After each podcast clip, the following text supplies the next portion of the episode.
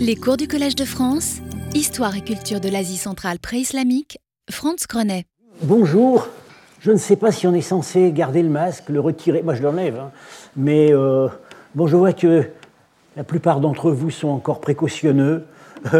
Maintenant je crois que c'est un choix individuel, c'est ce que j'ai compris. Bien, je voudrais m'excuser à l'avance de quelques petites baisses de régime possibles, mais en ce moment, vous vous en doutez bien, c'est pas très facile de se concentrer à travailler sur des sujets pointus. Hein, alors, je dirais, du point de vue du collège, au-delà de la tragédie du peuple ukrainien, et au collège, on a déjà pris des décisions, qui relevait de notre champ d'action, c'est-à-dire le programme PAUSE d'accueil aux universitaires et chercheurs menacés, qui vient d'être élargi à la communauté scientifique ukrainienne, et j'ai déjà quelques contacts. En plus, cette tragédie affecte ce que la Russie a eu et a encore de meilleur. Ces grands savants de classe internationale qui ont toujours ouvert au dialogue et à la coopération et dont un certain nombre d'entre eux, je peux vous le dire, avant d'être contraints au silence, nous ont fait savoir sans aucune ambiguïté la position qu'ils prenaient. Pour nos activités immédiates, évidemment, ça risque d'avoir des répercussions sur la grande exposition sur les trésors de l'Ouzbékistan qui est prévue pour ouvrir et qui ouvrira le 22 novembre pour 3 mois. Le catalogue est déjà pratiquement prêt. Cette exposition reposant principalement sur des prêts d'objets ouzbeks avec un certain nombre d'objets de nos collections nationales en France et certains de la British Library pourra de toute manière se tenir, mais évidemment nous craignons de devoir la faire sans les prêts des musées russes et sans pouvoir faire venir les collègues conservateurs de ces objets. Alors pour le moment, nous faisons comme si. Nous préparons le catalogue et la liste des objets comme si les accords avec l'Ermitage et le Musée national d'histoire de Moscou pouvaient encore s'appliquer à ce moment-là. Bon, espérons que ce sera le cas et espérons bien davantage encore. Voilà, après ce petit préambule, je voulais revenir sur une question que j'ai abordé à la fin du dernier cours, il y a un mois. Vous vous rappelez, il s'agit de l'un de ces bols dits bactriens qui vont maintenant nous occuper jusqu'à la fin de l'année, et celui-ci qui est au British Museum, où voisinent très clairement des représentants d'ethnies différentes, donc des Kidarites, des Hun-Kidarites, un seigneur local, probablement Gandharien, et un Hephthalite. Voilà, ici, reconnaissable à son physique et notamment à son crâne extrêmement particulier. Et j'avais donc été amené à parler, à dire quelques mots de cette question de la déformation artificielle du crâne. Alors, oui, alors voilà, ça c'était pour montrer que, voilà, je rappelle, c'est Attila tel qu'on se le représentait à la Renaissance. Et comme on n'avait rien à se mettre sous la dent pour représenter Attila, on l'a fait en satire. Et on l'a fait aussi en Satan, puisqu'Attila est le fléau de Dieu. Bon. Alors, la déformation artificielle du crâne, elle est absolument évidente sur les monnaies. Ici, ce sont les monnaies des premiers souverains hephtalites, dernier tiers du 5e siècle, frappés au Gandhara. Et puis, on a évidemment des exemples très concret par les squelettes. Alors cette déformation artificielle du crâne, elle apparaît dans la steppe en divers endroits, à partir du IIe siècle avant notre ère.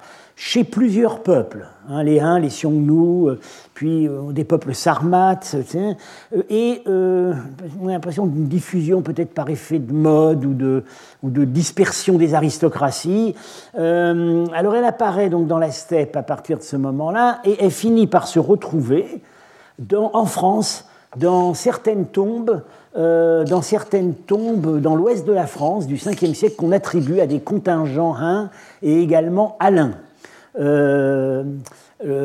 Louis Ambis, mon très lointain prédécesseur ici au Collège de France et dont je suivais les cours dans les années 70, était persuadé que les déformations artificielles du crâne que les médecins s'efforçaient encore de combattre dans les pratiques des nourrices de certaines campagnes du Maine, de l'Anjou, était un héritage d'une présence ancienne de ces peuples d'Asie centrale incorporés dans l'armée romaine. Alors, ces déformations, il y a plusieurs typologies de la déformation. Au départ, on a la déformation dite frontalo-occipitale, c'est-à-dire on voit très bien, le crâne du bébé a été comprimé entre deux planches. Ça, frontalo-occipitale, on la trouve très typiquement chez les couchants. On avait vu des exemples. Et puis, il y a la déformation dite annulaire, où là, probablement, le crâne était entouré de bandages, et ça se développait en montant vers le haut. Alors, du point de vue médical, apparemment, c'est pas trop. Enfin, ça ne nuit pas au volume du cerveau.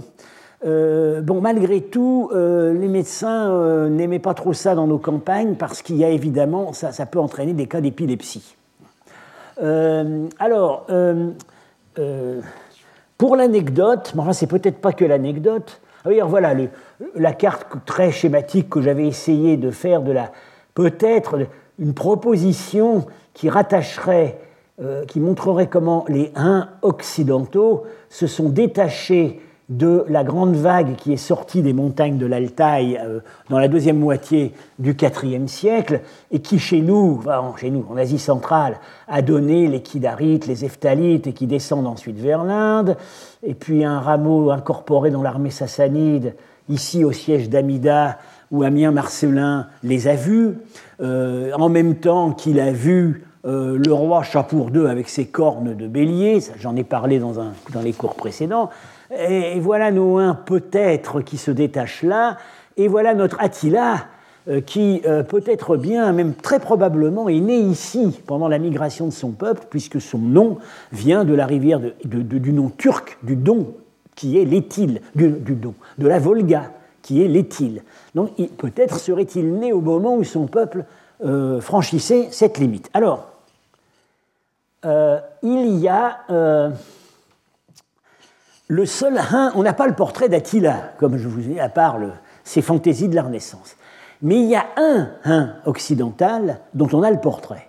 C'est lui, c'est Odoacre, le général romain qui a finalement mis fin au dernier reste de l'Empire romain d'Occident à Ravenne. Voilà une monnaie frappée par Odoacre en 487, donc tout à fait contemporaine de nos Heftalites de Bactriane.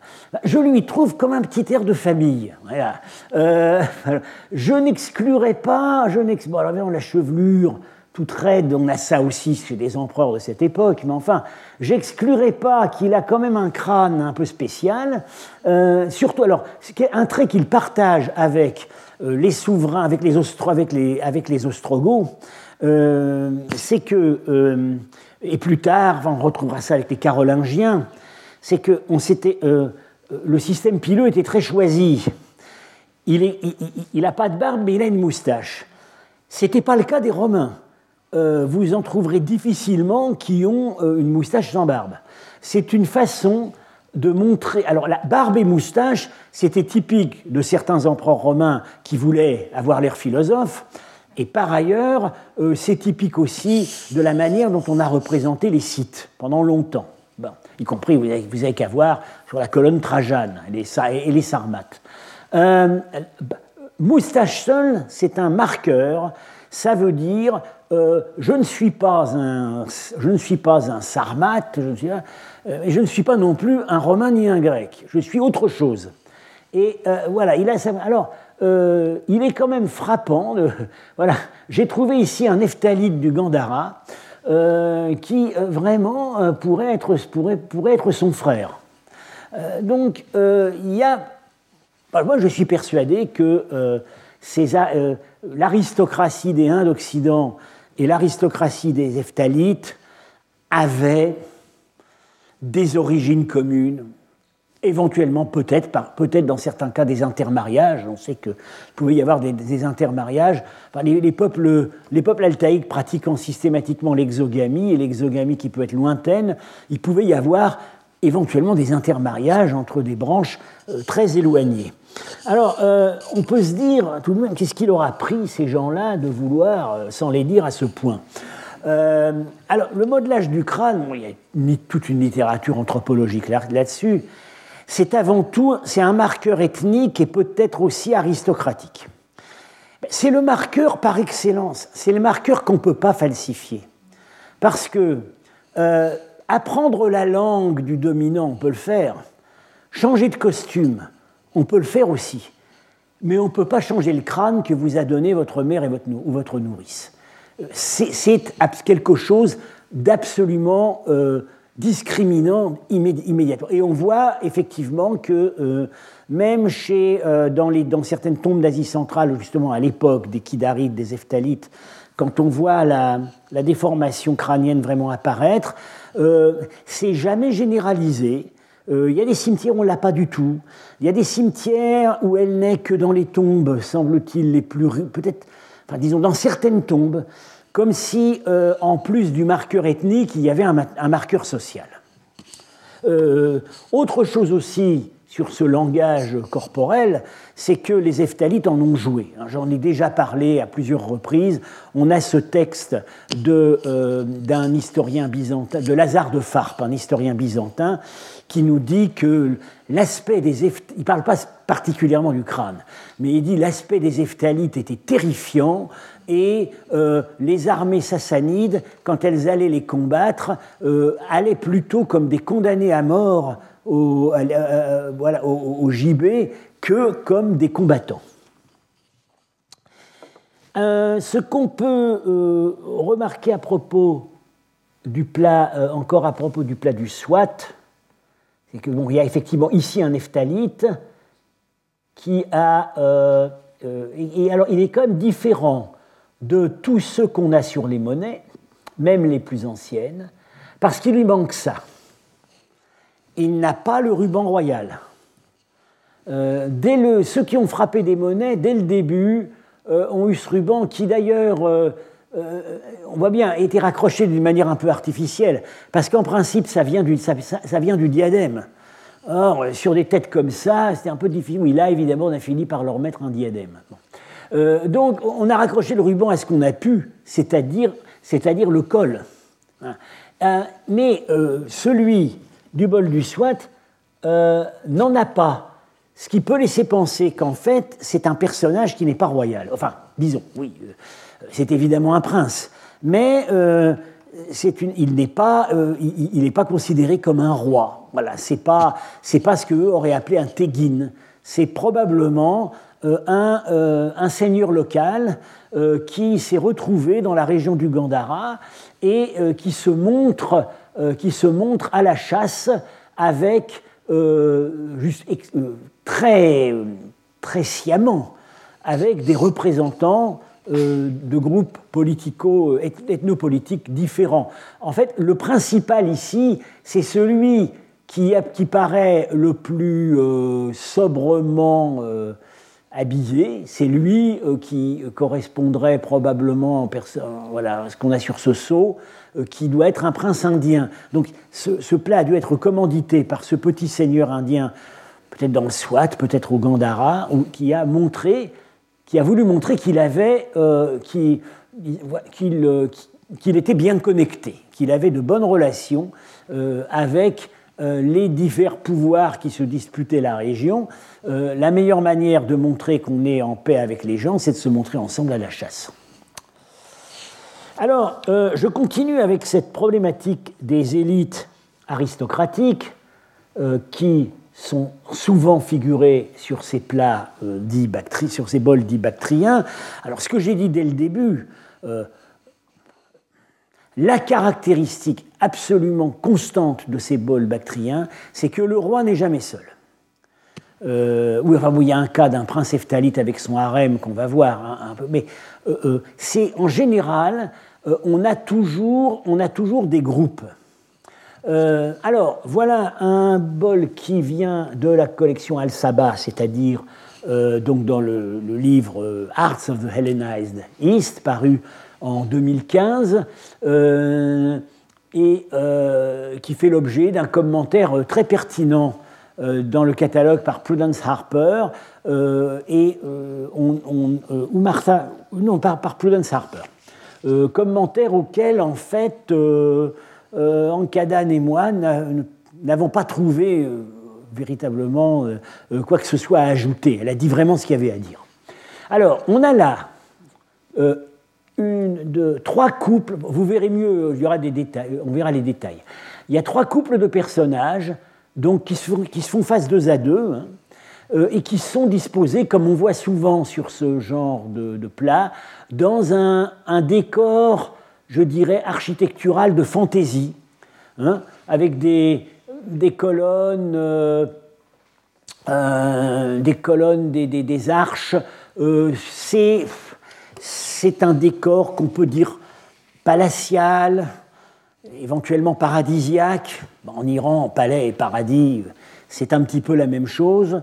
Marchak m'avait fait remarquer, pas spécifiquement à propos de cet objet, mais à propos d'autres, sur des ossuaires, par exemple, où on a ce type de décor, que c'est complètement irréaliste, parce que dans certains cas, on voit très bien que la colonne est en bois.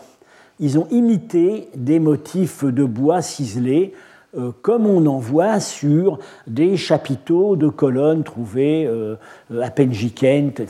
Mais l'arcature, enfin, c'est pas net ici, mais c'est net sur d'autres cas, elle est très nettement en brique. Alors, on ne fait pas supporter une arcature en brique par des colonnes en bois. Il y a là quelque chose qui est véritablement... Il ne faut pas chercher ici des images d'architecture réelle. Alors, ce qui est très intéressant avec ces six personnages, c'est que ils sont tous différents. Et on voit très bien qu'il y a eu un désir d'illustrer une diversité à la fois de groupes ethniques et de conditions sociales. Et il faut essayer de trouver une explication et un contexte. Alors on a là un couple, voilà, ici. Bon, l'exécution est assez grossière, hein, donc ce n'est pas un chef-d'œuvre.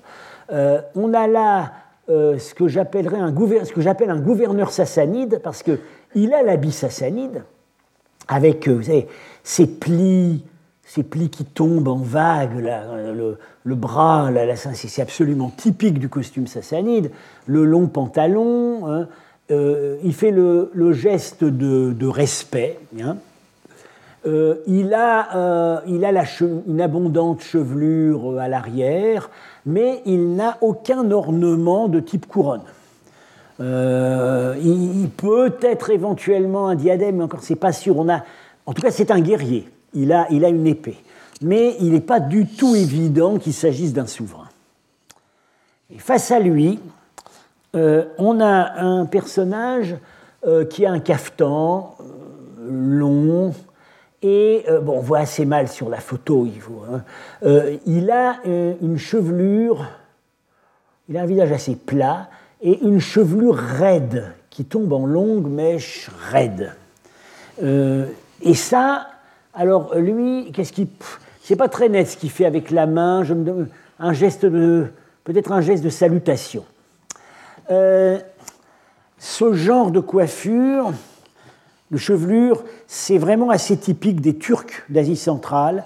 À partir du moment où ils arrivent, c'est-à-dire vers 560, on les voit représentés comme ça sur la peinture des ambassadeurs à Samarcande, on les voit sur les monuments funéraires proprement turcs. C'est vraiment assez typique. Ceci dit, c'est pas Il ne semble pas, par exemple, que les Hun-Kidarites aient eu le même type de coiffure, mais que ce type de coiffure en longue mèche raide ait existé avant les Turcs, ça paraît assez probable chez certains Huns, parce qu'on a un texte de Procope, le grand historien donc, byzantin de l'époque de Justinien, qui parle, dans son livre sur l'histoire secrète, livre 7, il parle des factions du cirque. Et il dit qu'à Constantinople, une des factions du cirque, vous savez, il y avait les bleus, les verts, c'était déjà allé les bleus, et une faction du cirque a adopté la mode des Huns. Et il décrit la mode des Huns comme étant une chevelure en longue mèche raide. Donc, ce n'est pas forcément un Turc, ça peut être un peu avant. Alors, le deuxième couple montre à gauche un personnage sans épée. Alors, il n'y a que deux personnages qui n'ont pas d'épée. C'est lui et un brahmane, qu'on va voir après. Alors, qui est ce personnage ? C'est pareil, il fait un geste... Il pourrait tenir une sorte de paquet, hein, c'est pas net. En tout cas, il a une longue tunique, souple. Il se porte bien, hein, vous avez vu. On voit qu'il mène une vie confortable. Et il a une tunique à longues manches, peut-être les manches qui finissent par recouvrir les mains, une tunique très simple, et à la ceinture, une bourse. Alors, selon Harper, et je pense qu'elle a raison, c'est un marchand. On a d'autres cas en Asie centrale, on n'a pas tellement d'images de marchands. Alors, quand on en a, eh ben, assez souvent... il se porte bien. Et face à lui, on a ce personnage qui tient apparemment une couronne ou un anneau.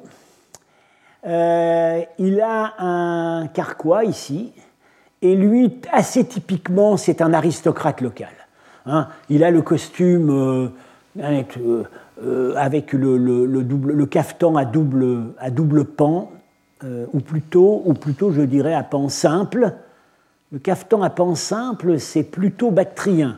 Double rabat, c'est plutôt sogdien. Rabat simple, apparemment, ça serait plutôt bactrien. Oui, il a des bottes. Bon, on peut tout à fait considérer qu'il s'agit d'un aristocrate bactrien faisant face à un marchand. Alors, c'est vraiment les élites locales. Et puis, pour finir, on a un couple encore différent. Alors, lui, pareil, longue tunique, il a une épée, c'est donc un aristocrate, et bien c'est un Hephthalite. Alors, regardez, comparé avec les monnaies de cet Hephthalite particulièrement terrifiant, qui s'appelait Yavouga, autour de 500 de notre ère, c'est pratiquement le même.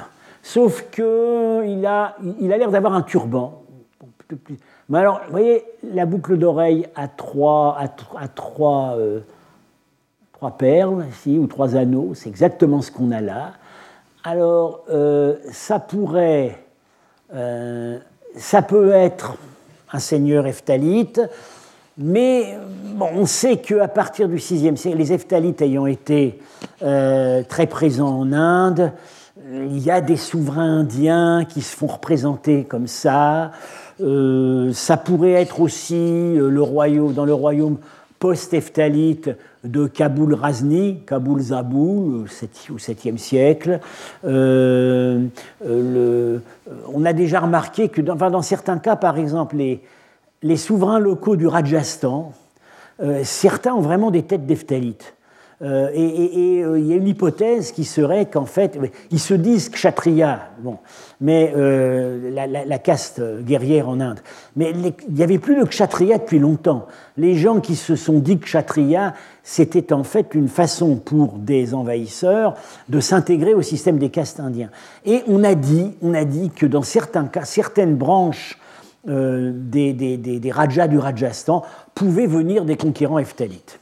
Et ici en face, ce qui tendrait effectivement à nous amener en Inde, c'est que c'est assez nettement un brahmane. Vous voyez, bon, il tient un plateau avec des fruits, ouais. Il n'a pas d'épée. Ici, il tient une fleur. Donc, c'est le seul, avec le marchand, c'est le seul personnage qui affiche des activités pacifiques. Et il a typiquement un costume indien, ici avec la dhoti portée haut au-dessus des jambes. Donc un sassanide, un peut-être turc, peut-être un marchand, un aristocrate bactrien, un hephthalite, un brahmane. Visiblement, on a délibérément cherché à les mettre ensemble. Alors, une remarque, ils semblent apporter tous des dons, fleurs, paquets avec quelque chose, couronnes. Il y en a un qui n'apporte pas de dons, c'est le sassanide, qui fait le geste de respect. Donc, dans l'hypothèse de Harper, que je crois bonne, l'hôte, c'est lui. C'est-à-dire que c'est lui qu'on est venu voir. Et c'est lui le commanditaire du plat, du bol. Alors, il faut trouver donc, une zone et un moment où auraient pu voisiner des officiels sassanides, des aristocrates bactriens, des Indiens, des marchands. Alors, ça pourrait être, pour Harper, elle pense à Merve, la Margiane début VIe siècle, c'est-à-dire que c'est un moment un peu avant le grand roi Khosrow, déjà c'est sous Kava, début VIe siècle, les Hephtalites avaient occupé cette zone, et puis, semble-t-il, ils s'en sont retirés, parce que ça, c'est des choses qu'on voit d'après le monnayage. Les Sassanides ont rouvert un atelier monétaire à Merve au début du VIe siècle. Donc, ça pourrait être là, hein, mettons un gouverneur sassanide de Merve qui reçoit l'hommage de peuples qui sont plus à l'est et qui avaient été soumis aux Hephtalites. Malgré tout, oui, je trouve quand même que mettre un brahmane avec lui, ça nous met quand même un petit peu loin. Alors, bon, évidemment, on sait qu'il y a eu une implantation de bouddhistes à Merve sous la brève, probablement liée à la brève domination hephthalite. Je pense qu'on pourrait peut-être descendre un peu plus bas dans le temps et que ça pourrait peut-être nous amener vers 560, c'est-à-dire le moment où les Sassanides se sont, sous Khosrow Ier, ont défait les Hephtalites avec l'aide des Turcs et se sont partagés leur domaine. Parce qu'à ce moment-là, on se trouverait bien dans une situation de coexistence correspondant à ce qu'on voit sur ce bol. Alors voilà la carte que donne Rika Giselen dans son livre récent sur la géographie administrative sassanide. Les Erlans Parbed, l'Iran était divisé en 4 commandements militaires à partir de la défaite des Hephthalites.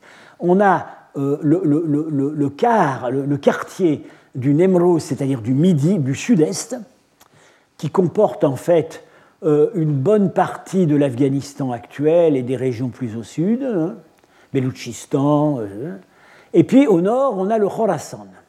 Alors, je vous dis tout de suite, cette carte, elle est très théorique, parce qu'elle comprend des endroits où, en fait, les Sassanides n'ont pas vraiment tenu, je la conteste sur un point, c'est qu'elle les met ici jusqu'à Samarcande. En fait, c'est sur la base de monnaies sassanides où on a voulu lire le nom de l'atelier monétaire de Samarcande, et je pense, avec d'autres, que c'est erroné, cette lecture est erronée, et qu'ils ne sont jamais arrivés jusque-là. En fait, l'Empire turc, quand il y a eu le partage entre Turcs et Sassanides, ça a plutôt dû passer sur la Moudaria, et puis assez rapidement, les Turcs ont empiété en poussant de plus en plus vers le sud. Mais là, on se trouverait dans une situation, même si on met, mettons, notre plat par ici, hein, du côté du Sistan ou Kaboul, on pourrait très bien effectivement avoir un gouverneur sassanide en position, disons, dominante, se voulant en position dominante, qui recevraient l'hommage d'aristocrates bactriens, d'Indiens. Le quart du mythe du Némrose mort bien sur la vallée de l'Indus, d'anciens Hephthalites ou de seigneurs locaux ayant adopté la mode hephthalite. Et puis, ça nous permettrait même, du coup, d'identifier le personnage aux cheveux raides de la scène 1 comme un Turc. Parce qu'en 560, les Turcs, ils sont là, ils voisinent les Sassanides. Donc je dirais que l'hypothèse qui me paraît la plus vraisemblable, ce serait plutôt ça, vers 560. On se trouverait là vers la fin de la série des Bolbactriens. Stylistiquement, ça collerait assez bien parce que, c'est quand même... Par rapport au chef-d'œuvre qu'ont produit les Bolbactriens, c'est quand même un peu dégénéré. Et puis, par exemple, un détail qu'on a vraiment souvent, qui est le motif du médaillon central, qui très souvent, en fait, donne la clé de l'interprétation générale. Ici, il n'y est pas. Donc, on serait plutôt vers des fins de série.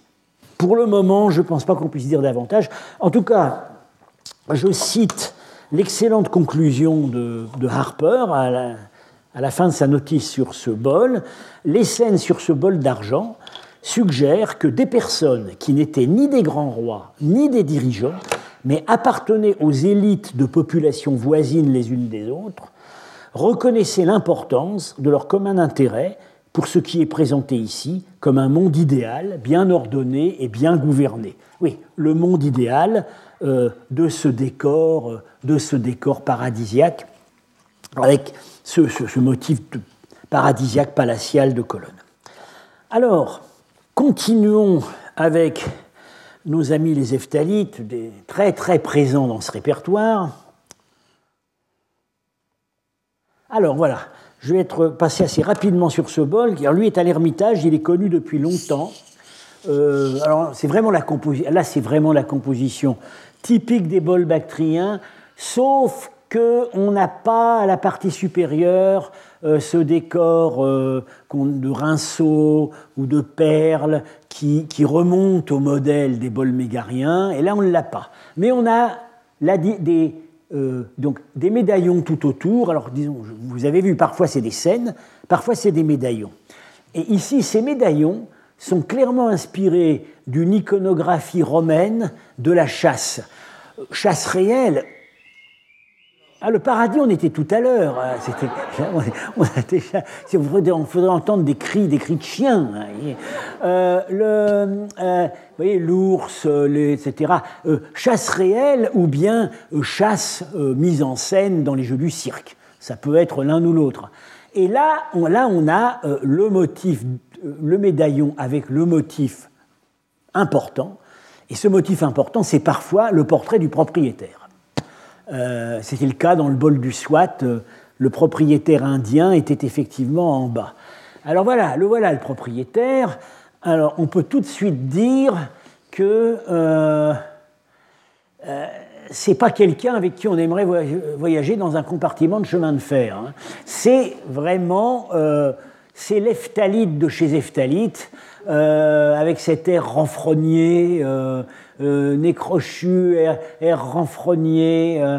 Ils n'ont jamais cherché à se montrer beau, clairement. Bon.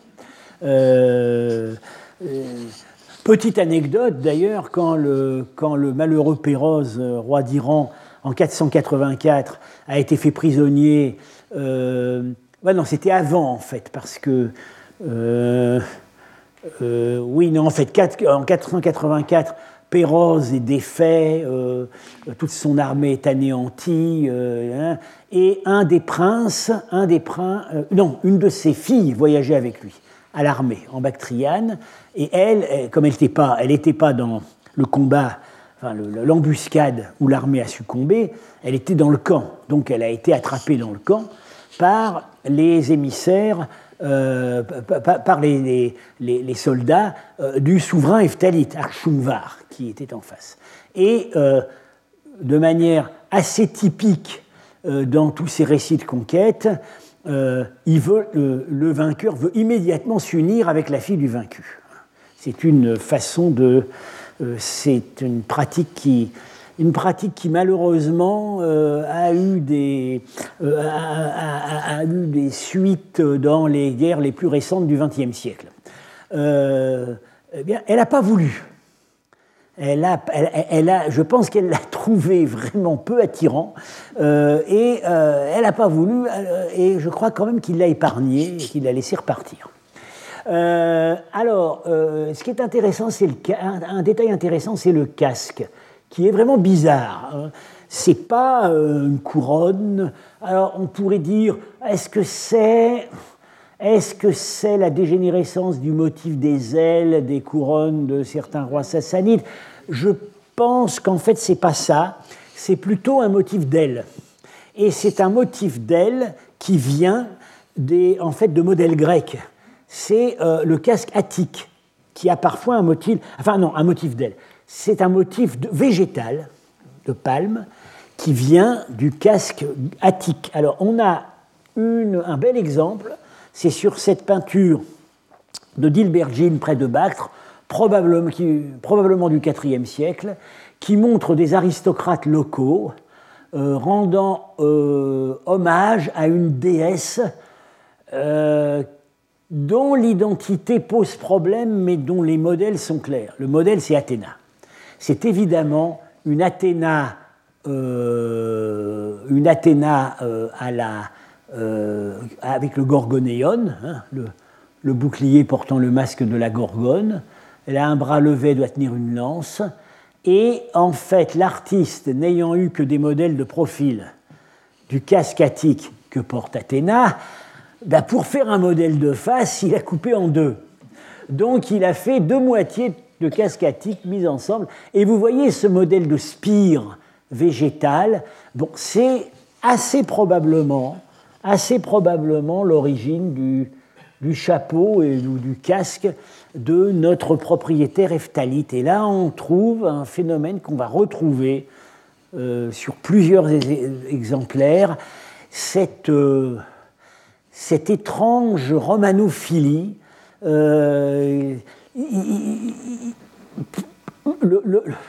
Pour eux, il semblerait que le sommet du prestige vestimentaire, c'est été de ressembler à des Byzantins ou des Romains.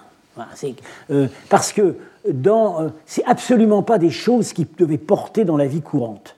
C'est vraiment une façon d'affirmer qu'on est au même niveau que ceux qui sont à l'ouest. Et alors, évidemment, ça explique aussi le choix des motifs autour.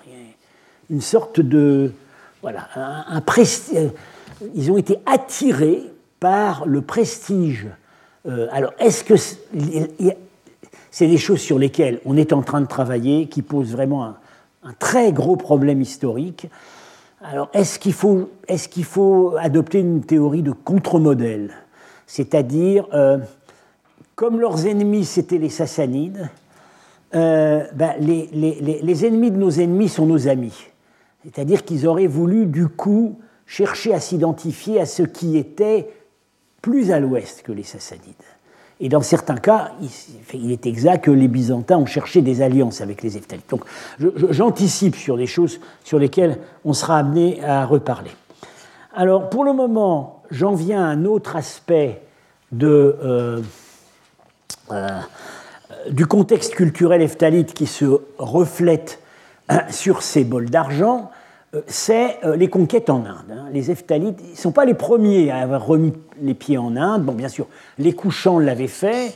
Et puis, après une certaine interruption, les prédécesseurs des Hephthalites, les Kidarites, au moins ont poussé jusqu'au Gandhara. Et les Hephthalites, dont en réalité la domination, le règne a été court, hein. Ils commencent en 560 et en 660, leur empire est détruit par la coalition des Turcs et des Sassanides. Les Hephthalites, ils arrivent, on les voit émerger en Bactriane à l'est, autour, disons, de 460, très tôt, très vite, peut-être enfin, vraiment avant même qu'ils aient assis complètement leur pouvoir en Bactriane, on les voit au Gandhara, sur les traces des Kidarites. Ils semblent fédérer des groupes de Huns qui étaient déjà là avant. Alors on a un mot qui apparaît beaucoup sur les monnaies, c'est Al-Khan. Et on ne sait pas vraiment ce que ça veut dire. Il y a plusieurs hypothèses. Ce serait, semble-t-il, des groupes de Huns qui, finalement, se seraient mis au service des Hephtalites et puis on aurait continué à indiquer leur nom sur les monnaies. Toujours est-il que dès la fin dès 500, ils ont fortement pénétré en Inde, puisque ici, au Cachemire, en 520, le grand pèlerin chinois Songyun rencontre un souverain Hephthalite au moment où il est en train d'attaquer le Cachemire. On est vers 520 et... ils sont descendus, on le sait par les inscriptions indiennes, qui toutes célèbrent des victoires de Raja indiens, pas des défaites évidemment. Ils sont descendus jusque dans la vallée du Gange et jusque dans le pays qu'on appelle le Malwa, ici, qui est la région d'Ujjain au nord du Décan, dont j'ai déjà été amené à parler, parce que c'était un grand emporium d'importation des biens venant de l'Empire romain. Donc ils ont été très présents en Inde, pas longtemps, parce que dès 530, il semble qu'ils sont en déclin militaire et se fondent dans les aristocraties locales, peut-être effectivement, notamment au Rajasthan. Alors, un exemple... Une sorte de manifeste très spectaculaire des conquêtes hephtalites en Inde, c'est le bol de Tchiliek. Alors lui, il sera à Paris, il sera dans l'expo du Louvre en novembre. Ce bol, alors une fois n'est pas coutume, c'est un des très rares bols bactriens qui a été trouvé dans une fouille. Alors, il a été trouvé en 1961 dans la fouille d'une petite ville... aux 30 km de Samarcande. Il était dans une maison privée, faisant partie d'un trésor, où il voisinait avec deux bols sogdiens sans décor et un plat sassanide d'importation de l'école de l'Est, un très beau plat qui va être aussi à l'exposition et qui représente le roi Péroz à la chasse. Alors, le contexte archéologique par le matériel, la céramique qu'on a trouvée dans cette maison, on daterait l'enfouissement de ce trésor vers 600. Vers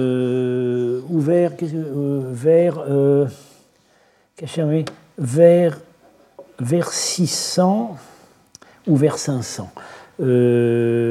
Vers 600. Je pense que peut-être on pourrait remonter un peu plus haut, et qu'un contexte possible, ce serait vers 460, justement, l'invasion des Turcs. Ça pourrait être à ce moment-là que ce trésor a été caché. Alors, au milieu on voit tout de suite, c'est un hephthalite. Voilà, il a tout à fait la forme du crâne des premiers souverains hephtalites. Et lui, en plus, contrairement à celui du plat du Swat, il est royal. Ou du moins princier, puisque vous voyez les rubans qui flottent là. Mais alors, il tient, alors ça c'est très inattendu de leur part, il tient une fleur. Voilà. Et tout autour, on a des jeunes filles de type évidemment indien. Vous voyez, les cuisses et les hanches très larges, les grosses poitrines, même les traits du visage, c'est incontestablement indien, même si elles ont des capes qui se trouvent sur l'argenterie sassanide, le type physique des filles lui-même est indien. Harper avait supposé qui a écrit sur ce plat, d'ailleurs dans le catalogue, ce plat donc évidemment ne vient pas de la collection du Koweït, publié dans le livre Arts Hellenicist, puisqu'il a été trouvé, il est au musée de Samarcande, mais elle a fait un commentaire sur ce plat. Alors oui, je rappelle aussi, bon, évidemment, le décor de fantaisie paradisiaque, qui ici est particulièrement indianisé. Ouais. On est dans un paradis indien. Pourquoi ? Parce que vous avez ici les chapiteaux avec les ébus, les bœufs à bosse, opposés 2 à 2. Et ça se trouve qu'en Inde. Hein, c'est tout à fait, c'est dans l'art bouddhique. On a voulu faire je ne pense pas que ce plat ait été exécuté en Inde, c'est assez vraisemblablement en Bactriane. Il a fini par aboutir dans le trésor d'un Sogdien, mais on a clairement voulu donner une couleur locale indienne. Alors, ces dames, selon Harper, célébreraient la fête du Nouvel An. Elle dit qu'elles tiennent des fleurs. En fait, elles ne tiennent pas des fleurs. Il y en a qui dansent, et il y en a qui tiennent... Alors, malheureusement, on voit mal sur la photo, je suis désolé, hein, c'est ce que j'avais. Ici, ces espèces de couronnes qui sont arrondies d'un côté et droites de l'autre. Moi, j'appelle ça des couronnes de banquet. On a vu ça dans des places sassanides. C'est les couronnes qu'on s'échange, que les messieurs et les dames s'échangent dans des banquets. On ne sait pas très bien... Il y a un poème persan qui en parle à propos de... C'est une coutume lors des banquets, et notamment des banquets galants. Et on ne peut pas en dire davantage. Mais alors, que tiennent-elles ici ? Et en fait, c'est Judith Lerner qui a trouvé ce que c'est. Ce sont des miroirs. Alors, voilà. Ce sont des miroirs à manche arrière, donc la partie dans laquelle on se regarde est la partie convexe, hein, donc arrondie. Voilà ici une de ces jeunes filles sassanides qu'on a dans des décors paradisiaques, pareil, et qui se regarde dans un miroir dont elle tient la manche de l'autre côté. Oui, mais sur notre plat, il y a une petite astuce, c'est que ces dames ne se regardent pas dans le miroir. Elles présentent le miroir à leur voisine. Façon de dire, dans le harem de monsieur, on ne se crêpe pas le chignon. C'est la bonne entente règne. Elles sont invitées à partager le même miroir. Alors, qu'est-ce que veut dire tout ça ? Je pense que c'est tout simplement un Hephthalite conquérant en Inde qui affiche son harem d'indienne.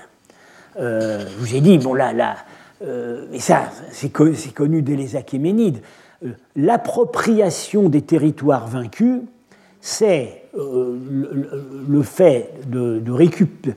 On fait des paradis, des jardins princiers avec les plantes des pays conquis, les arbres des pays conquis, les animaux des pays conquis, en particulier les chevaux, le vin des pays conquis, quand il y a du vin, et les femmes. Et c'est dit dans les textes. Le texte le plus éclairant sur la culture aristocratique sassanide, qui est donc le texte Pélévi, Khosrow, fils de Kavad et un page, dit ça très explicitement. Le roi doit avoir dans son harem des femmes venant de toutes les régions de son empire. Donc ici, c'est la conquête de l'Inde affichée de la manière la plus galante. Est-ce que j'ai le... Oui, ça c'est la référence de l'article de excellent, de l'article de Judith Lerner. Elle a vraiment bien vu le détail. Alors, j'anticipe là, affichage de la conquête de l'Inde dans le contexte hephthalite, j'anticipe sur quelque chose qui va nous occuper dans l'un des derniers cours, c'est le bol dit de Lhassa, parce que c'est à Lhassa qu'il a été acquis, qui est maintenant au musée oriental de Tokyo, et que Ankadan et moi venons d'élucider. L'article vient de paraître. comme représentant un épisode du roman d'Alexandre. Hein. Ce personnage est Alexandre, ici. Et pour nous, ce qui est important, c'est que ça se passe en Inde. C'est Alexandre à la source d'immortalité dans un jardin paradisiaque. Ça vient du roman d'Alexandre, et à l'époque où ce plat a été exécuté, probablement VIe siècle, c'est aussi en même temps le jardin d'Éden. Et on le situe en Inde. Et c'est une œuvre juive, car Alexandre est circoncis. Et ça vient de... c'est une illustration du fait qu'on trouve... dans le Talmud et dans des textes juifs plus tardifs, Alexandre, en fait, aurait adopté la religion juive et se serait fait circoncire pour entrer au paradis. Donc ce bol n'a pu être produit que dans un milieu juif. Alors, je n'anticipe pas trop sur ce qu'on va être amené à dire, mais il y a évidemment une couleur locale indienne. Ici, un prêtre un peu monstrueux, peut-être cynocéphale, qui joue du tambour indien, les arbres, ce genre d'arbres tordus, on les trouve un peu partout sur les bols bactriens, mais ici c'est très clairement l'arbre challaki, c'est-à-dire Boswellia serrata, la forme indienne de l'encens. Et Alexandre est représenté en train de recueillir des boulettes d'encens qui suintent de l'arbre. Donc on est clairement dans une mise en scène indienne. Et l'une des hypothèses que nous avons été amenés à faire sur les raisons qui ont poussé des Juifs, probablement de Bactriane, à commander un tel plat, c'est un message de propagande peut-être adressé à leur maître hephthalite. Vous avez conquis, messieurs, vous avez conquis l'Inde, mais Alexandre, en faisant cela, vous avez suivi les traces d'Alexandre, et Alexandre, c'était l'un des nôtres. Voilà. C'est probablement le message qui est à l'arrière de tout ça. Donc, pour dire que sous cette forme allusive, mais où on reconnaît des réalités immanquablement indienne, il y a là encore un écho de cette extension de l'Empire hephthalite sur l'Inde du Nord.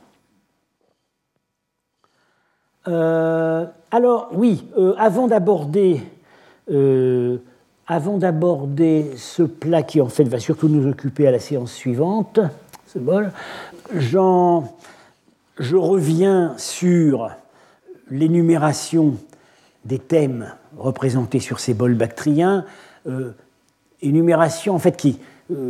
c'est toujours artificiel de découper, parce que très souvent, il y a plusieurs thèmes. Chaque bol qui, encore une fois, est unique, il n'y en a pas un qui est une imitation d'un autre,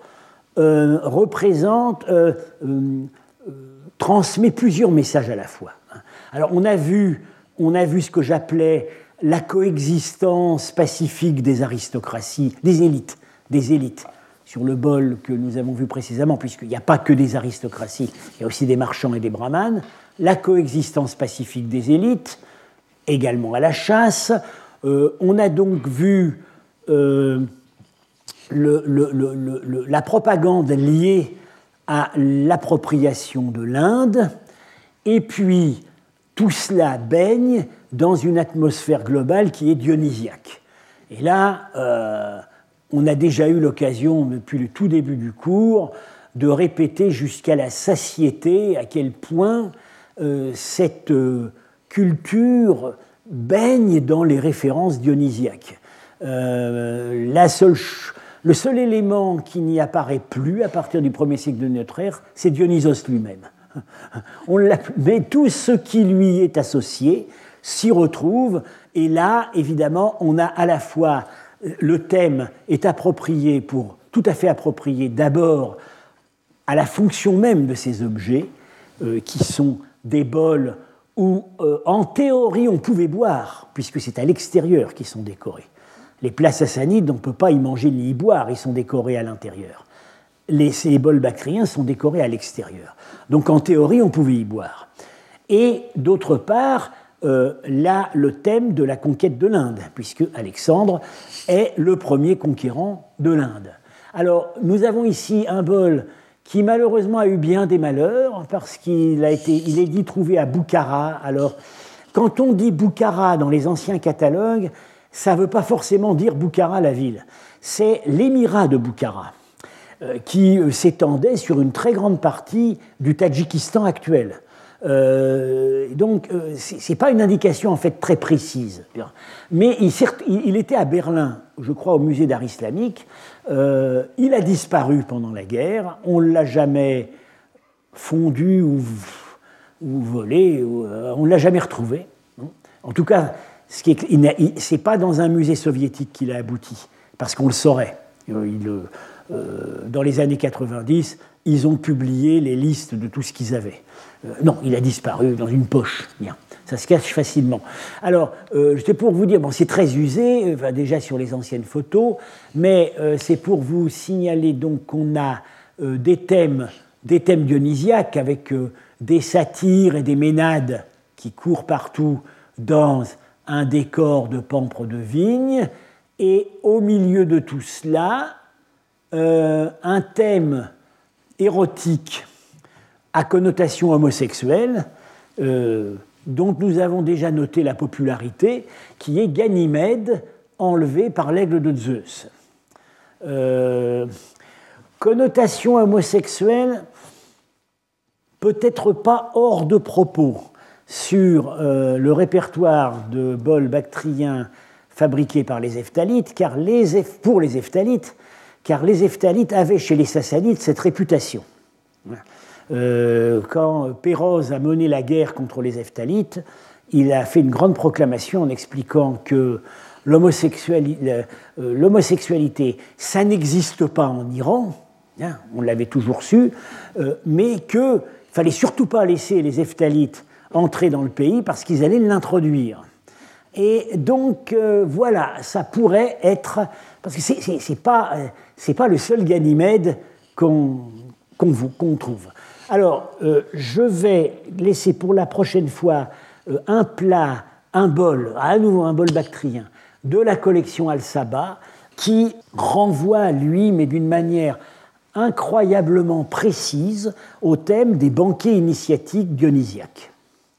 Alors, je vous laisse contempler cet étrange objet, avec donc ici un silène ivre,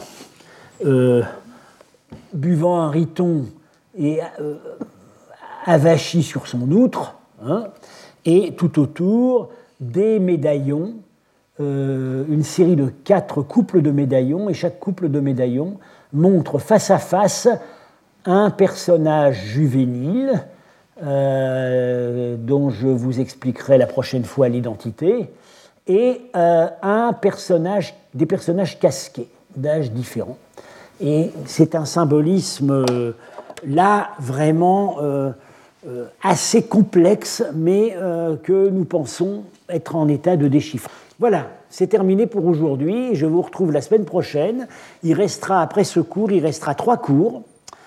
Et puis, ensuite, sur des sujets complètement différents, je ferai le séminaire à partir, je crois, de la mi-mai avec Qin Shaozhong dans la prolongation du séminaire de l'année dernière. Merci. Retrouvez tous les contenus du Collège de France sur www.college-2-france.fr.